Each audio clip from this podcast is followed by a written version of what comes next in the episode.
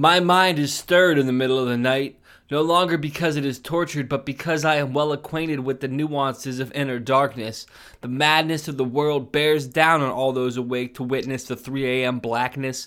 I am a twilight worker, the doorman to both paths. I lead the light to digest their darkness, and those stuck in their own abyss to the spark within. I am a lighthouse in moonless midnight coffin black, swimming in the obsidian evening sea of phantasms. I attempt to sanctify the local scenery through living a prayer and processing the poison of a collective consciousness polluted with consumerism. I am the lifeguard of lunacy.